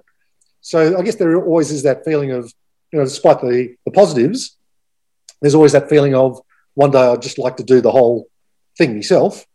Um, and now I'm getting a chance to do that and uh, absolutely loving it. I just, Mm. you know, I'm, I'm the happiest I think I've ever been. Uh, That's yeah, always good. yeah, it's that's great. ha- happy phantoming in, in its true sense, really, isn't it? yeah, Yeah. yeah. Happy fans. Judging man. by the Very well done. Yeah, well, yeah. See, I'm, I'm onto it. Um, yeah, I, I just, yeah, I was, I was wondering because the way you, um, you're talking about the characters in so much depth, and you know the reason why, um, the way you planned things out, and and the the, the thinking behind the storylines. So he's not late to the party here on on on his writing. He's been doing this for a while. He's had the ideas for a while. So yeah, when you said you're a, you know, a, a player, I thought, ah, yeah, here we go. And um, but but you worked with David for a while, like not just on Phantom stuff. Very long time, yeah. I reckon about almost 20 years. Wow. Um, Lee, Lee Falk was quite famously um, he considered Yeah. himself more a playwright than a comic book artist, so or author. Yes, sorry, yes. so That's Yeah. right. Yeah, yeah. I do happen to have something of yours that's not Phantom. Um, I picked it up uh, from the library when they were they were clearing stuff out, so I got it on the cheap. If I'm being honest, um, but I didn't I didn't realize it was yours. I, have got it for the title, and um, then later on I saw the name there. I thought that name's familiar. Then I checked it out and thought, ah, yes, they're, they're Phantom guys. So I'll hold it up to the camera there. Oh, hang on. Let me stop sharing this so Okay. you can actually just bear with me. Oh, I'm pressing on the wrong buttons. All right, talk, Steve. Got it there. Round the twist. Yeah, yeah, I remember and that. a twist. Yep. So, um, you know, being a, a kid of the eighties and nineties, knew Paul Jennings and Round the Twist. So when I saw the uh, a comic version of Round the Twist, I was like, I've got to have that. Then um, yeah, looking through it, that art seems kind of familiar. Then yeah, have a look down the bottom, and there we have uh, Glenn Lumsden and uh, David DeVries. So. Yep. Yeah, it's not just Phantom work I've got of yours. It, I just No, thought. in fact, I think before we started the Phantom, um, that was one of the books we had to do bef- to get done so we could go on to the Phantom. And uh, of course, Penguin uh, books, uh, there was a Penguin Australia. So it just happened by coincidence that while we were trying to get work in America, we also got contacted by Penguin Australia, and um, so and we said, "Yep, we'd love to do that." So we we did that, and I think we did that, and the and we had to do the Eternal Warrior yearbook for Valiant, and then we could start Phantom. I think that's the order it went in. Um, but yeah, we were bloody busy in those nineties. It was uh, it made my head spin. I don't know how I got through it to be honest, because um, it was just endless, and, and you, it was always chasing a deadline, and it was just. I don't think I've had any time off, uh, unless I you know went to Africa. You know, I- work related though. Don't forget. yeah, I know, you were sitting there and eyeballs bleeding and you know, pulling your hair out. Yeah, So I guess that's one of the reasons why you asked Glenn that you want to do Phantom stuff, but there's no deadline. yep. And, and Even Glenn- though your giant size covers do have deadlines, though. yeah, I know, but they're like way in the future. It's like every three months, so it's like not a problem. Um, I still managed to go up to the. I still had a few close calls though. Um, that's usually when, like, when I was trying to get Death Dive finished, and I had to get a cover done, and then there'd be the odd trading cards as well, and, and then suddenly I'd find myself just working around the clock, and um, uh, yeah, I, I, it's, I just I can't um, I can't handle the stress anymore. You know, like in the nineties, it was like cool to not sleep for three days. It's like "Oh, I just you know just been working for seventy two hours, I haven't had any sleep, and, all and now I can't think of anything worse. It's like torture. And I'm- Yeah. I'm sure your wife probably agrees with that as well. well, yeah, it really affects me physically. Like, um, yeah, I just get shaky and uh, nervous and just uh, Mm. so the um, the the the deadlines that Glenn sets me are just sweet as, and it's he's fabulous. He's so he's fantastic. Um, I can't say enough good things about Glenn. Glenn, I need to ask um, a few of your. Yep. Oh, sorry. Uh, so I just need to ask a, a couple of your um, giant size covers in particular have been turned into posters that were produced and um, the folio series as well that Yeah. um, your arts appeared in. Have, have you have you, you gathered those yourselves? You, you, were you happy with the way that they came out? Yeah, Glenn always sends me a copy of all, all those things. Yeah, in fact, I've got um, some of those prints. I've got them framed and on the living room walls. Um, the little folio thing, I, I actually thought that was too small. Yeah. Uh, and I wanted it to um, have the logos and stuff on because I actually find, to my mind, a comic cover isn't a comic cover unless it's got like the Spider-Man logo or the Phantom or whatever it happens to be, and the, the little Comics Code Authority and the price, the date, all that stuff is Stuck on, intrinsic yeah. to making it a comic cover. Proper. Without that, because when you're designing it, you leave blank spots for those logos to go in. Yeah. So when it's printed without them, there's this sort of odd sort of compositional imbalance where you go, oh, it's cool there, but it's very empty there. Yeah. But whack that logo in it, it looks official. It looks like, yeah, that's a real one, you know? And um, so I would have liked all those ones to have been A3 with a, you know, the logo and all that sort of gear on it. Hmm. No, I agree, and I, um, I'm sure I would have said um, when we reviewed the posters at the time that often that they do look they do look vacant across that top third because the banner, the Phantom headline's just not there. That's right, yeah. And that, that logo is so flipping big um, that it's, it's an intrinsic part of the composition. You know, it Yeah. really Yeah. looks cool. It's, you know, it's the final, you've got to have that. Yeah. Um, can we ask you some questions about Gaslight? Yes. Um, I'm not sure you're what you're allowed to tell us or what you want to tell us, but um, could you tell us about how you got involved with Gaslight? Uh, yep, like um, the this is the, the first gaslight. I've actually written a second one, which I don't know if that's ever going to get published. But the first one was uh, Christopher Sequeira's idea, and I think he did seven installments or whatever. And then I'm not exactly sure why he couldn't do the last ones, but he couldn't. And so Glenn just contacted me and said, "Well," and um, and he he did kind of want to to wind it up fairly rapidly. Hopefully, he said within two or three, I think they were nine page or eight page installments. Um, so within those parameters, it was kind of like, okay, you got to round it off so it makes sense, and you got three installments to do it in. Go. so that was basically the brief. Um, and so I just did the best I could within those constraints. Um, and then Glenn asked for a second one, which Jason Paulos drew, and uh, that was called the the Riddle of the Grey Malkin. And uh, I don't know if that's ever going to get published. That, that was, was a really good story too. Um, oh. But uh, yeah, we'll just wait and see. I mean, like, there's Jason Paulos is so fast as an artist. Yeah. And he produces so much. I reckon Glenn Ford could do nothing but publish Jason Paulos stories for a year. It's just like wow. mountain of unpublished stuff. So I don't know whether Gaslight, I don't even know if Gaslight's a goer or not, whether yeah. You know, it's got. I remember Jason sent me a photo or something, and you know those A3 folders. He had yeah. a stack of them like this, and he said that's all unpublished Phantom yeah. stories that are all that's all been scanned in, coloured, yeah. and and it's just like you know. Jason is so fast that uh, um, when I was writing this, the second Gaslight, he was drawing faster than I was writing. It was, it was like I'd be I'd send him like nine pages to draw. And I think, oh, that'll keep him busy for a couple of weeks. And then I'm sort of drawing the writing the second episode. He's going, done. But what I'm going, huh? So I've got to sort of like give him the first three pages of the next installment. I go, and, and I just have to tell him like, just slow down, just take it off. Like, ah. but he couldn't do it. He's like, oh, no, I got to do something. yeah, no, he's he's a funny he's he's a very talented guy, Jason. Like he, he he's a musician. Um, I heard he yeah. uh, also built his house and yep. um and, and and drawing and stuff like that.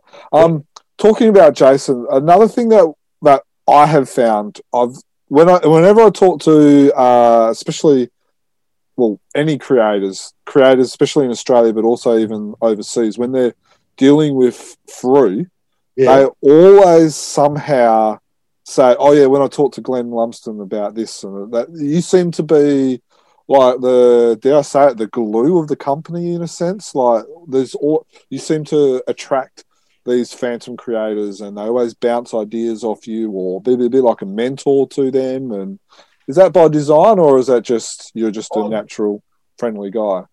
I, it's the first time hearing of it, so that's. I mean, that's great. I, I, but I had no idea that that's uh, what was happening. Um, but uh, I, I guess what I, I know I've got years of experience, so obviously that's a plus. And um, I try to be uh, reasonable and um, measured in my responses. So um, maybe that makes people feel that they can bounce any idea off me. I'm not going to go, that's stupid. Go, don't do that. Um, and I always try to give feedback which is honest and authentic and nurturing and and useful. So, for instance, if some if, if you brought something to me that I, I, I thought was a bit of a weak story, I wouldn't say this is rubbish. stop writing. I would go, okay, I think this is working. I think this bit doesn't quite work for me, and I think this is the reason why. Maybe maybe it needs this. So you're actually you're not making the person feel bad yep. or dumb or anything, and you're actually offering them a way to get better. And this is what I found with my art. I in the in the um, early days of my art, when people criticised my art, it would just hurt me so much, and that was just my ego, you know. When in fact they were trying to tell me, Glenn, you're drawing all the heads too big. And if you just shrunk them on the photocopier by 10% and stuck them back on, your drawings would be three times better instantly.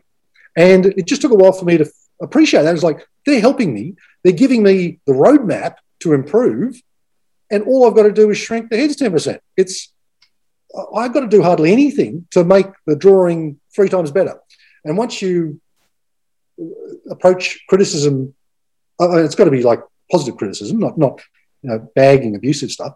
But once you approach people's comments and criticism in that way, you improve. It's actually it's it's the being your friend, and I like to have that attitude when people come to me with Hmm. stuff.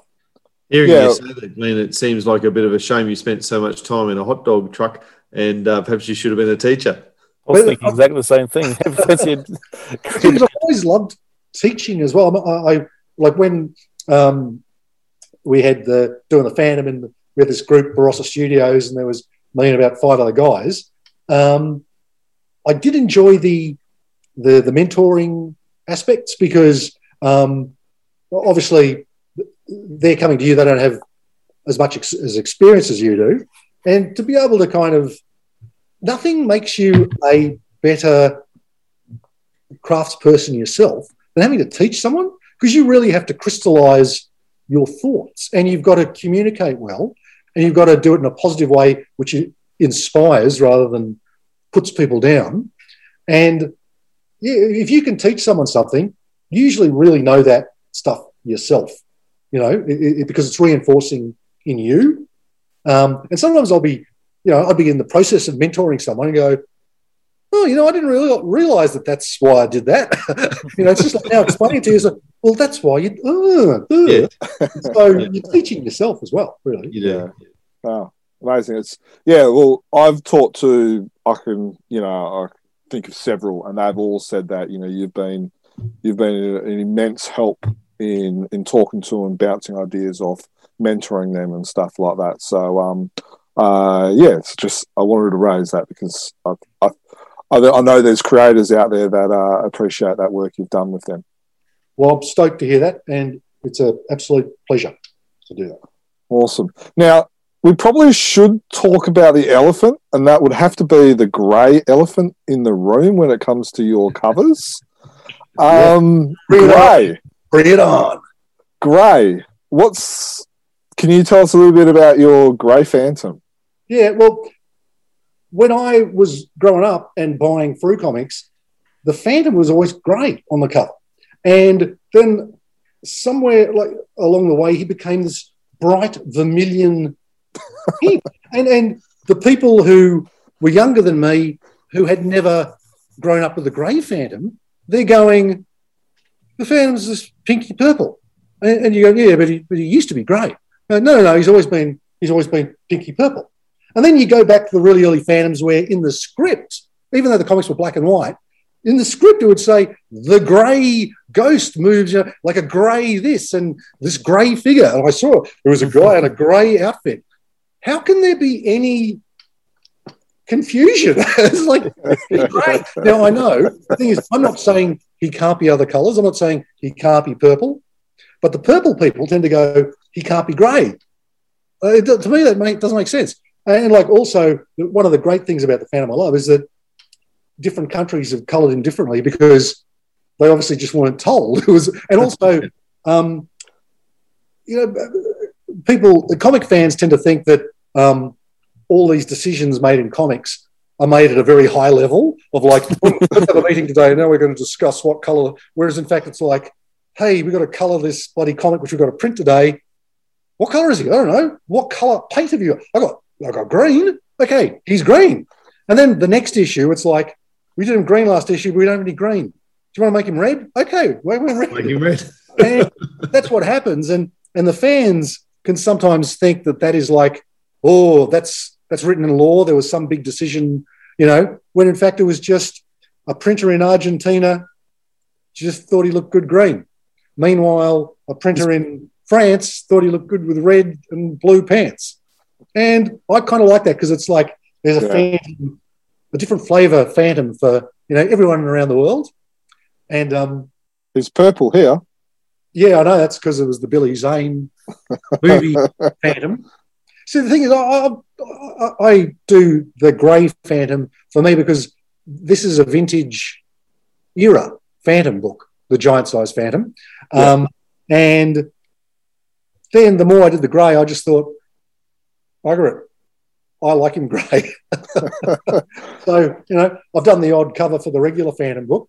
Yes. What I always try to do though is I always sample the the, the grey from an actual old Frew comic, you know, with the eyedropper tool in Photoshop. Yep. So I, I just go through all the collection of Phantom covers. And I'll just go, yeah, that one, eyedrop it. That's the colour he's going to be in this cover, which always amuses me when people go, Phantom, Phantom's not grey. You go, well, he was in issue 46. Or, you know. the funny thing is, you look at all those Frew ones, and it's like he's different shades of grey. Then he'll be like almost brown for one. Then he'll be grey again. Then he'll be kind of purpley grey, and then and then somewhere in the late 80s, I think he was red for a for a few issues, or or reddy reddy brown, and then boom, bright pinky cerise, just mind-numbingly bad purple. Yeah. and he's kind of stayed there. It's like that's the color of the Phantom, but it's not the color he always was. Um. And he's instead of uh, jocks, he's wearing boy briefs. Yeah, yeah. The, I was about Yeah. to ask, ask about the, the longer pants. Well, one thing I, I do love about the Phantom as well is that you know those old jungle gym movies where Johnny Weissmuller has his pants up around his nipples, like you know, and the Phantom always seemed to have this, like his belt was almost like a corset, which would start just under his his, pe- uh, his pecs, and it just gave him this appearance of wearing like Harry high pants kind of thing, and and I hate sluggos, so just having briefs to me kind of looks more modest and less kind of. You reckon it doesn't uh, doesn't creep up his bum? Or as, Oh, yeah. as What I really hate is when they do the Phantom. He's almost wearing a thong. You know, it's like this high cut thing. and It's like ah. No, just I like the the boxer shorts. Keeps you firm. Keeps everything in place. Allows you to get about the serious business of superheroing. and um, You know what? This might be the first time on the podcast we've talked about the Phantom's undies. Yep. Well, you don't creep when you're fighting Outies. pirate, do you? It probably is. It's probably a podcast special in and of itself. yeah, the track. Um, I, I was also going to ask you, Glenn, about because your Phantom is a is a thick set Phantom. It's more of a a, a rock than a um, oh, you know Yeah. the, the lithe Phantom. So you, you clearly like your your Phantom with muscles. Yeah, but but I don't. And this is a mistake I made in the nineties. Well, not a mistake, but it was a choice which I wouldn't do now. Is having that overly ripply, you know, vein popping Arnold Schwarzenegger build. Whereas I just like the Phantom to be more like like you see fifties movies with their, you know, the, the big strong actors. They're they're big, but they're not like a swollen walnut. You know, sort of. Yeah. Um, We've got the saying of, uh, Yeah. what is it, a, a condom full of Dom full of walnuts. Yeah, yeah, yeah, exactly. Yeah. So I guess I'm aiming more for that 50s idea of what a strong man would look like. Um, and that with the Harry high pants and the boxer and the, the, the brief, the, the shorts, that's ticking all my boxes. So well, the good thing about that design is that, uh, guys, is it means works. it's it's it's well, it's more like us as well. You know, bigger and bulkier, and The Got rock. your, got your briefs on the outside too, did you? Uh, classic. So, do you have any more uh, Phantom stories? Uh, on Yep. Yeah, I've got one which I hope to get in the next, not the next giant size as in the one I've just done the cover for, but the one after that. I'm doing a Phantom Ranger story with the Phantom. So that would be, I guess, technically set in the 1880s. Um, and yeah, the Phantom's obviously in the in the West. Um, and that's this time I'm doing that's a 13 pager because I figured the, the last one, Death Dive, took me just so long. I just thought, okay, it's crazy to try to do another 28 pager. Now, I'm just realizing that 13 pages is too long for me as well. So after this one, the next one's going to be six, seven pages. Because what ideally I would love to do one for each giant size, which means I've got three months. I should be able to do a seven pager in three months, plus a color, you know. But I am so slow now. I, I'm basically doing a panel a day. So when I do a story and I count up all the panels, if it's 100 panels, Doesn't matter how many pages it is. If it's 100 individual panels, that's going to take me 100 days. And you go, ooh, that's. Ooh. So that's, that's most of yeah. your three months. yeah, I know. It's, it's really deceptive. And that, also, what I found with this Phantom Ranger story, with the Phantom in it, um, because I worked on less pages, I didn't trim the story. So I actually just ended up doing, instead of doing four and five panel pages, I've got more eight and nine panel pages. So I'm really doing the same amount of work. Just You're not getting paid for the same either. You probably get paid less, eh? Because they pay you by. Yeah, yeah, yeah, yeah, that's right. So I'm, I'm getting paid, well, half because it's half the length, um, which is all well and good. It's up to me because I get a free hand. Glenn just says, "Yep, do whatever you want. Um, so I've got no one to blame but me. the next one, I'm going to keep it simple, six or seven pages, and just try and keep it to six panels a page because that'll be that'll be 42 panels, 42 days. Mm. So what's that? Two months. And don't forget, you said you wanted to uh, redo the covers as well. So that's something else that you add. Yes, to your plan. I reckon that would take me ages. Well, I could because I haven't picked up a brush for so long. I'm just going to have to Mm. just get back into that, and then I could see myself spending a week or something um, doing each one because I want them to be big. I, I like the idea of original art that if you hang it on your wall, it takes up a kind of impressive amount of size. Yeah, rather it's a than a little statement bitty- piece. Yeah, you just go whoa, whoa. Then you frame it, it gets even bigger. That's like wow. Yeah, yeah, yeah. And also, it's got to be big enough to hide the secret panel that is behind the painting. Oh, well, um, this has been a blast. Uh, guys, have you got any other questions? I think I'm just looking through the run sheet. I think My I'll, wife will be frozen solid. It's been yes. two hours. we have to go out and revive her with it. So, for those who are coming late, um, you've kicked your wife Into outside. the, cold, into the do you- sub-zero cold of Deloraine. It's probably like about one degree out there. so you could so you could spend two hours chatting with a bunch of uh, Phantom fans. Because priorities. What would the Phantom do? He would do that. He would kick her into the fog and the snow. Oh, um, guys, do you have any other questions? It's three Oh, degrees. no, I just don't know. I don't have any other questions. What's that? It's three degrees. I just googled the weather. It's three degrees there, mate. Except you're the one kicked out. Yeah. oh yeah, I'm nice and warm in my car though. Actually, you're doing what the Phantom would do. Oh, You're yeah, saying, no, that's- darling, I will go out in the cold. yeah. I know. Good on you. Um, yeah, I, I I've really enjoyed tonight. Um, just getting to know you, getting to um, getting to know you better, getting to uh, learning all the stories. Um, just you know, um, it's just it's, it's been a blast. Really, uh, really fun going through the the covers, the the Marvel stories, the the trading cards, and and all that stuff. Um, so yeah, I, I, on behalf of myself, I just really want to say thank you for um, giving us your time tonight. Um, and, I'll, and I'm sure uh, Frew will be happy that you did your giant size cover before you talked to us as well. So, um, That's right. um, but yeah, on behalf of myself, uh, I'll let the guys say it as well. But I, I appreciate your time tonight. Thank you very, very much. It's been an absolute joy and um, enjoyed every second of it. I'm really glad sort of I ended up relenting and going with the video thing rather than just having that black screen with the voice coming out. yeah, yeah. No, it, I'm still getting rid of Zoom though. I'm getting this Zoom is going off my heart. Second, oh, that's good. Uh, guys, do you want to say anything before I sign out?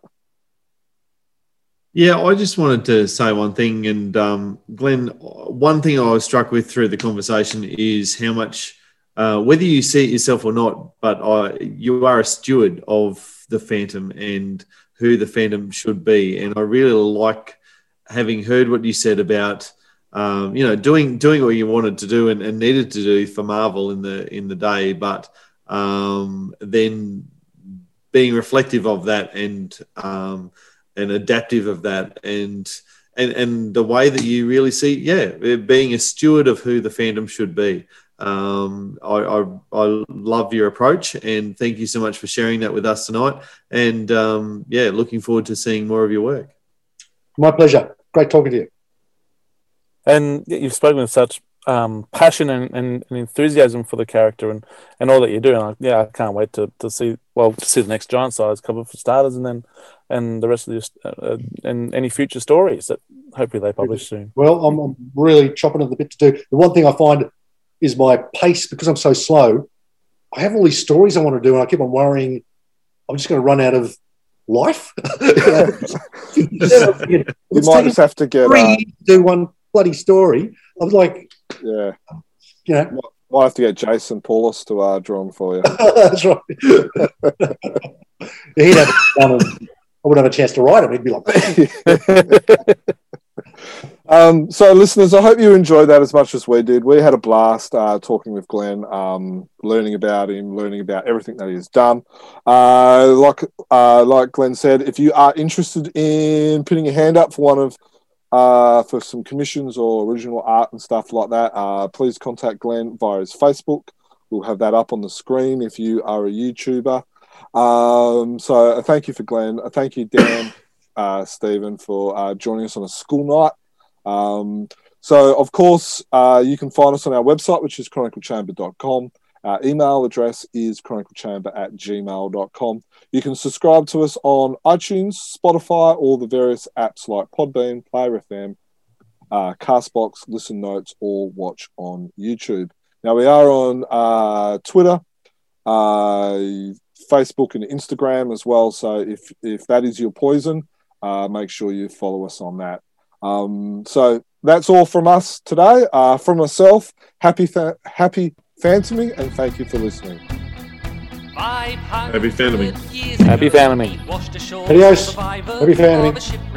And upon the skull of the man who killed his dad, he said, I'm mad, I must eradicate piracy, injustice, and cruelty, and all my sons will follow me, so evildoers will believe that this man cannot die.